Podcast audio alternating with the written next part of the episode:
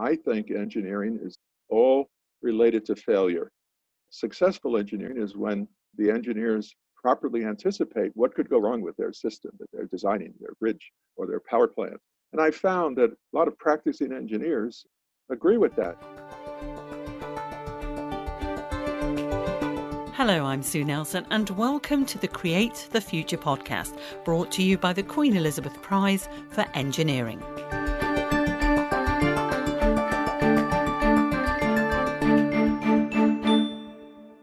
The career of today's guest combines engineering, teaching, and writing. Born in New York in the United States, Henry Petroski studied engineering at Manhattan College and went on to become an assistant professor of engineering mechanics at the University of Texas. He worked at the Argonne National Laboratory in Illinois as a mechanical engineer, failure analyst, and group leader between 1975 and 80. And since then, he's been a professor of civil engineering and history at Duke University in North Carolina. He's now a distinguished emeritus professor of engineering at the university and the successful author of 19 books and over 75 journal articles. And he currently writes an engineering column in American Scientist magazine. So, my first question had to be which he enjoyed more the teaching, the writing, or the engineering? I have to say, I, I enjoy them equally whatever I happen to be doing at the time, I enjoy. Because I do radio, TV, and writing, and it, although it's all related in terms of subject matter, I do have to have a slightly different hat on for each one. Do you have to do the same? Yes, definitely. Uh, writing deadlines sometimes, and classroom has a deadline. 50 minutes is the usual lecture period in our country. And doing an engineering job, there are deadlines also to meet. So, so there's that in common. And I found different writing assignments I do. I, I have a different word length to deliver, or I've got a different timeline to uh, satisfy. So there are similarities. The, the underlying material, of course, is the biggest similarity. When you were at university as a student, did you write for a student newspaper? You know, was there a, a sort of inkling there that you had the potential to wear both these hats? No, I would say say not. I worked on the engineering magazine, but doing graphics, not words. In my senior year, I took a world literature course that was eye-opening and the assignments there required writing. And uh, I happened to have a kind teacher who praised my writing ability, potential, and I think that was a good boost. So I, I began as I entered graduate school to read increasingly in literature and also to write increasingly. Now, you, you wrote your first book over 30 years ago now to Engineer is Human, the role of failure in successful design. What gave you the idea for that? What, what made you write it? I was teaching engineering at the time, had been practicing as an engineer, and I was officially a professional engineer, the equivalent of your chartered engineer. And I wondered what exactly was engineering? What exactly was this thing that I was doing? Because many of my neighbors who were not engineers would ask me, what is it that engineers do?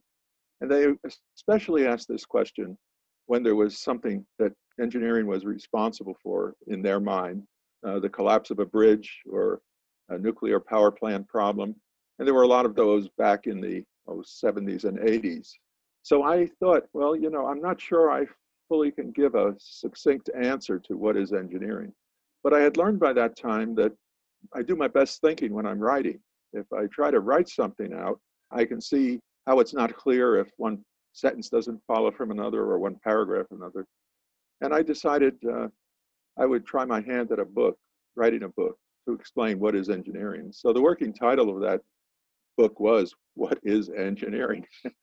I, I, had written magazine articles, I had, I had actually written some poetry, and I had never written a book because I thought that was that was a Herculean task. But by sitting down and, and starting and moving from uh, day to day, chapter to chapter, it, it, came out. And I did discover in the process of, uh, of writing it that I think engineering is all related to failure.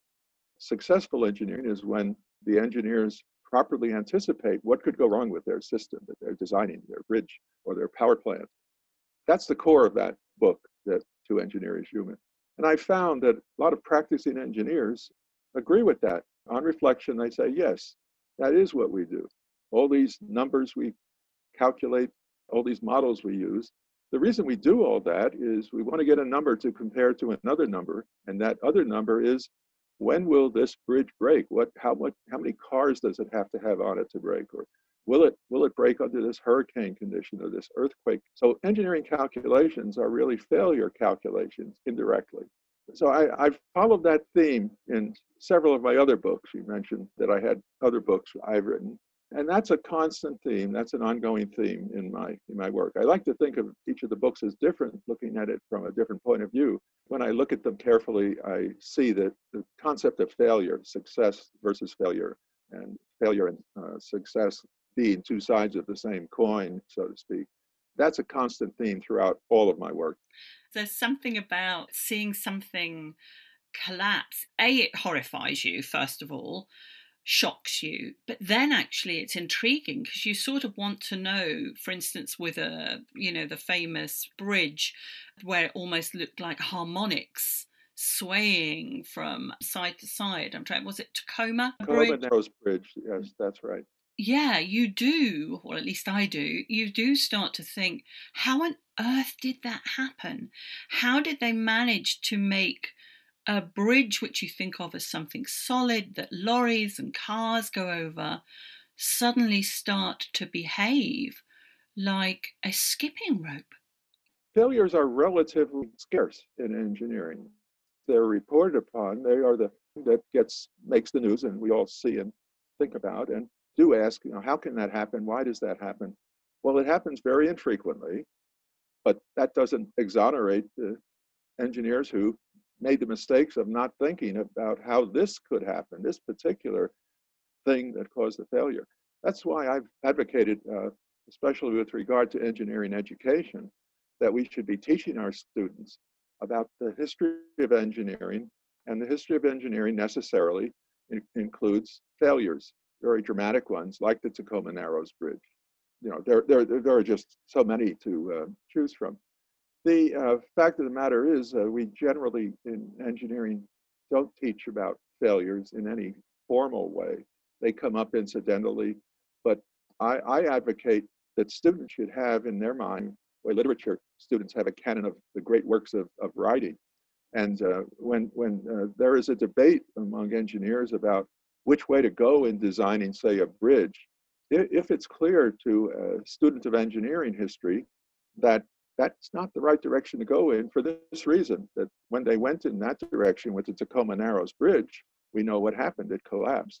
And it can be a very convincing argument, especially for engineers that are hearing it. There's plenty of room in the curriculum to either have a full course on this or to spread it throughout every course. If you're teaching about concrete, let's say, you uh, interject now and then, well, this is the kind of thing that can happen to concrete if we don't pay attention fully to how we're designing a concrete structure, let's say.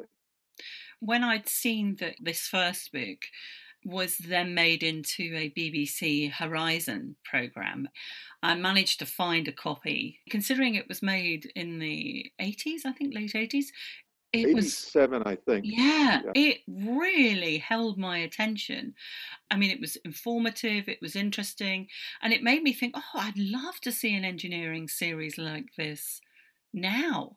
Because you're right, you learn so much. And I'd never heard of that rather awful case of the hotel in Kansas City, which had a couple of skywalks in the foyer which collapsed. I mean, that was a tragic case because of the number of people over 100 people killed in that. But that that was due to a very simple failure wasn't it? Well relatively simple failure. Yes simple very simple. In fact uh, it's the kind of problem that i would assign to early engineering students in their first or second year to uh, explain why this happened.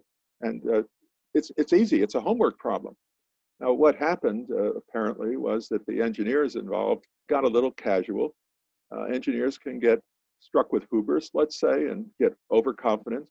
It's old hat to them, and that seemed like a not a very big or significant structure. They were just very careless. It turned out to uh, be one of the, the most infamous uh, failures in American engineering history. It was the largest uh, life loss, I believe, in any structural failure, and I don't think that record has changed since 87. And what was that failure? It was to do with a bolt, wasn't it? A, a, a bolt holding up the walk, walkway. They replaced it. Yes, it, it, had to do with a connection. Technically, it's what's called a box beam. The box beam supported the walkway transversely across it, and it was supported from the ceiling of an atrium by steel rods. The original design called for a single rod to pass through a walkway and then to continue below it to uh, hold a second walkway. During the construction, there were some problems, so they changed it to using two rods. They thought, you know, you simply put two rods is better than one. And it was for certain constructional reasons, but not for strength reasons. So I've likened it to if, if you have a person hanging from a rope with his grip and a second person below him hanging from that same rope, represents the two walkways and the bolt connection that you allude to. They can both hang there for a certain amount of time safely. But what happens if the second person, the lower person, grabs the feet of the top person? Then what happens? This the person on top, his grip has to serve to hold up two people, whereas originally it only needed one. And that's the essence of, of what happened. It, it exceeded its strength, let's say. I wonder what happens to engineers if they design something that fails on a scale like that, where lives are lost. I mean, in some cases, with the, the space shuttle, for instance, on huge projects, they are a team. But do engineers ever pay the price for something, you know, of a scale like with that hotel? Yes, that's a very interesting question, and it's uh, are a lot of examples throughout history that uh, illuminate it. For example, Robert Stephenson is one of your famous engineers who worked on railroads, bridges, all sorts of things internationally. One of his first bridges failed. Uh, it was the Dee Bridge near Chester up in England, near the Welsh border. And uh, he, he was clearly uh, the, the engineer responsible for the design of that bridge. But other engineers came to his defense and tried to explain that well, you know, it really wasn't the design, it was because the train went off the tracks. In other words, you can make arguments that are apparently convincing, but not necessarily the whole story. But anyway, the reason I bring up Stephenson is he went on to design many, many successful bridges, and he's honored today throughout the world as one of the great engineers of the Victorian era and of all time, really. Now, in the US, we recently had a failure uh, in Florida. It was a pedestrian bridge that was under construction and it suddenly collapsed. It turns out that the engineer who was the chief engineer, and uh, he was, uh, that's where the buck stops in engineering. You have a chief engineer, you have somebody who is going to be held responsible. Uh, he had such a successful career, but he probably will not work on another, another bridge. Engineers who, as they gain experience, they gain reputation, uh, they become revered, uh, and they become older, naturally. They become figures of authority to such an extent that uh, engineers under them are reluctant to challenge that authority to say, well, no, you're not quite right here. This, this, this looks very, very dangerous. We should look into it much further. That happens a lot. It's happened with numerous failures throughout history and throughout the world. It, it's, a, it's a human factor. Not just engineering either. Well, that's right. Thank you. That's a good point. You know, sort of engineers now, I, I, I assume, have this. You learn by failure, but actually, failure, you want to avoid failure also at all costs. But you can't necessarily state that what you've built is failure proof despite the mathematics, despite the sort of 3D modeling you can do. Would you say that's the case that you can't failure proof anything now? I think you've put it quite well. There are many, many factors outside of engineering proper that affect an engineering structure and an engineering decision. And sometimes we call it politics. Uh, it's not necessarily politics in the gross sense, it's local politics, it's politics of the office place in some cases.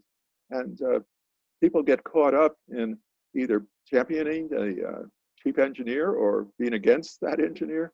And it, it becomes a very complex human interrelationship problem.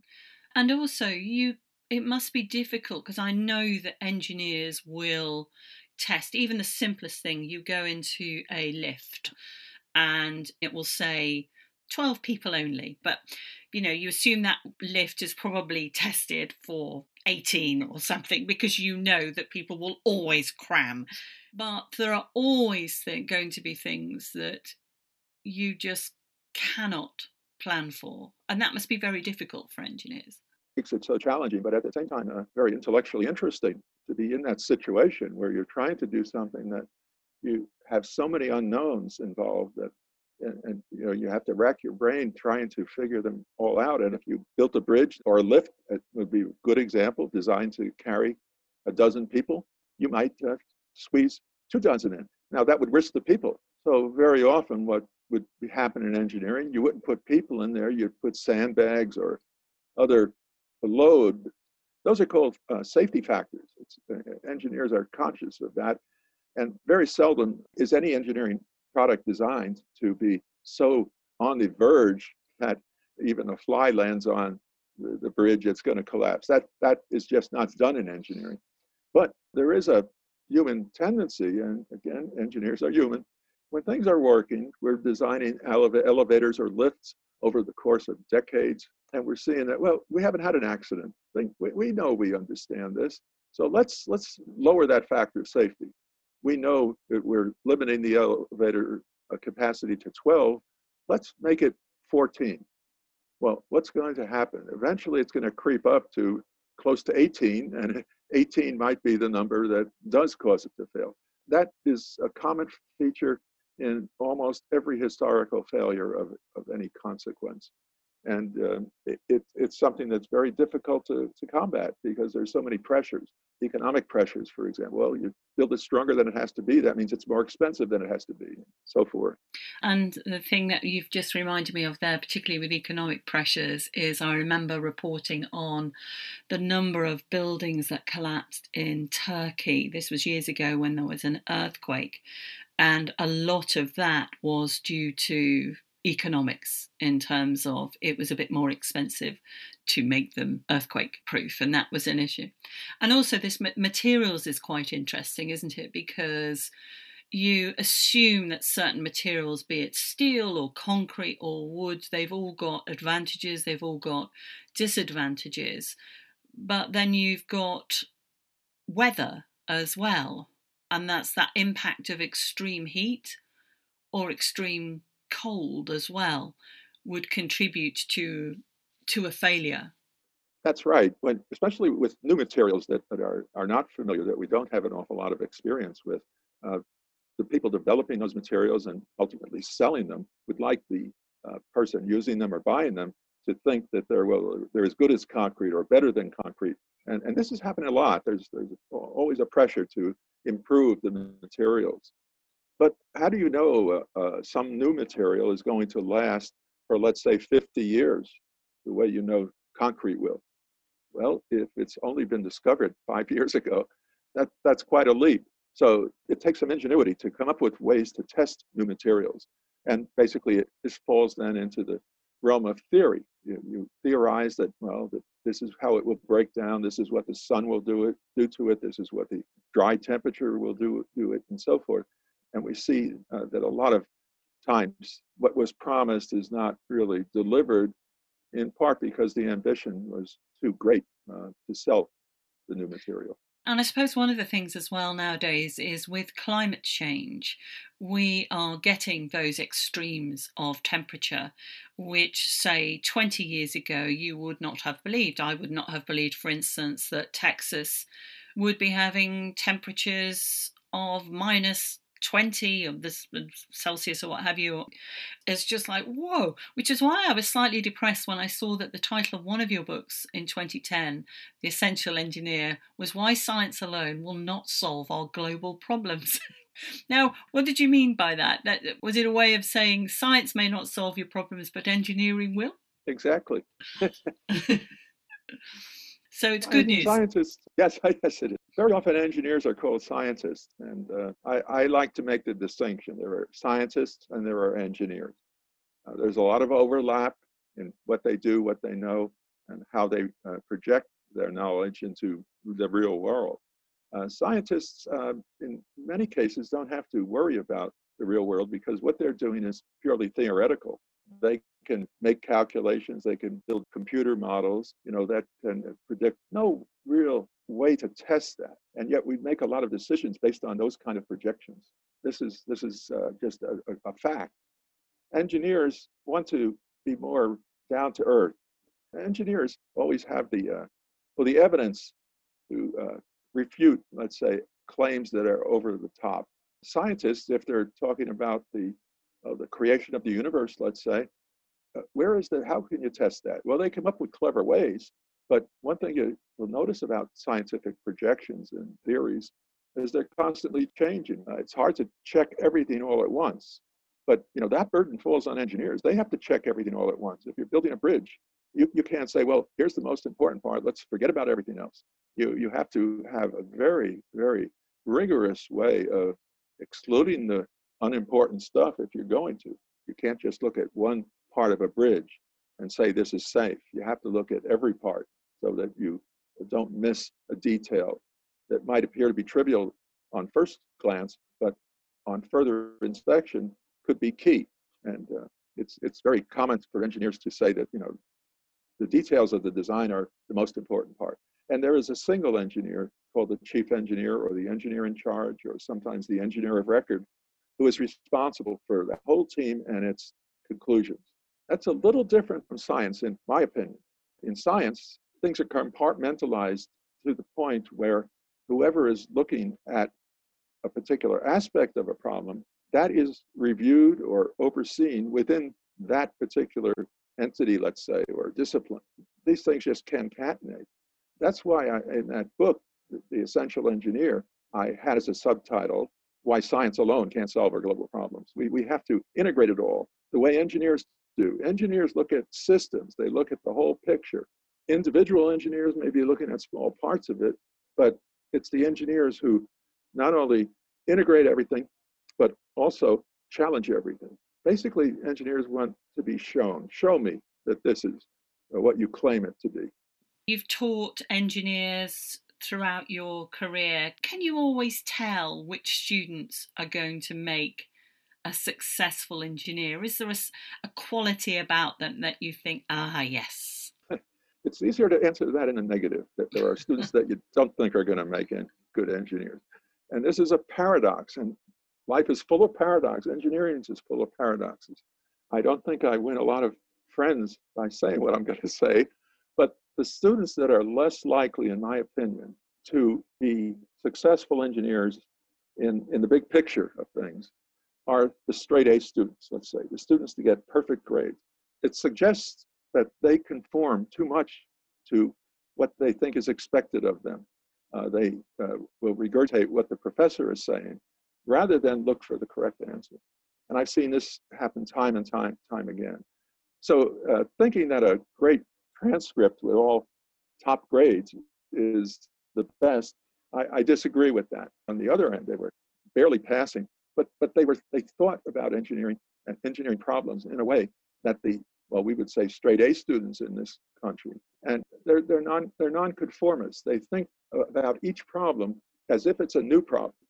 I, I won't say that people who drop out of college or engineering school are lower grade, you know, get lower grades, but they certainly they, they rebel against going to school because in many cases, I believe, what they hear is not teaching them anything they, they, they realize that, you know, this is really just a very small slice of the big picture. I, I've had students where they got in trouble with some of their professors because they would solve a problem in their own way. It was right, but it wasn't the prescribed way, if you will. So your question about how do you know uh, which students are good, it's, it's not easy. There are plenty of counterexamples to, oh, the best grades are the best, going to be the best engineers. It, in my experience, and I think the world's experience, that is simply not the, not the case. That is so interesting. And my mind was going here, there, and everywhere, then knowing so many people that fit that ability range where they've got into a bit of trouble or they haven't done things entirely right or they've been told off for exactly that. So that's yeah that's really interesting. And it sort of goes back to this whole thing of of def- definition of success and failure again. And i wanted to ask whether you had any advice for engineers who enjoy writing like you and maybe want to use their degree within the media uh, as well like like you have Oh, I don't know if I have any advice other than uh, if you're really uh, attracted to doing this kind of thing, you know, go for it. But uh, writing, in my experience, is is not something you can just just do. You you have to uh, practice. Uh, practice means you know start writing uh, less ambitious things than books, for example. It took me, I think, 20 years to work my way up to writing a book and and they were things that I, I would write at late at night. That was my way of closing the day. I'd been doing engineering all day, and uh, I would go to my study uh, late at night and work on short pieces of writing. I never took a writing course per se, but I read a lot, and I began to read uh, with a critical eye about writing. How did this person write this? I began to study grammar and all these things, the mechanics of it. I don't think it's possible. Well, nothing's impossible, so I won't go that far. But if you want to write about engineering, you've got to know two things. You've got to know writing and you've got to know engineering. So you can't just totally separate yourself from an engineering career. But if you want to know writing, you've got to read. You got to see how it's done. So my advice, I, I usually don't give strong advice. Practice, practice, practice writing, practice engineering, and bring them together when you feel you've made a connection. And the process of, uh, of doing that will help you discover what that connection really is. Now, I said in the introduction that you had written 19 books. Is that it now? Um, you know, you've retired as a professor. Have you retired as a, as a writer, or is number 20 on its way? One of the reasons I retired as a professor is so I could do more writing in, in, in retirement, so to speak. No, I, I, uh, I, I write constantly. I, I write regular columns, constantly being asked to write uh, little pieces here and there. And I'm always thinking about a, another book. So uh, I'm working full time. But I would say now, as a writer, the more successful you are at something, the more demand there is on your time from outside factors. So, number 20 then is on its way or in the pipeline? Yes. Number 20 is in the pipeline. That's great. Well, thank you so much for taking time from your writing to speak to us on the Queen Elizabeth Prize for Engineering Create the Future podcast. Henry Petroski, thank you. Well, thank you very much. It was very enjoyable. great stuff.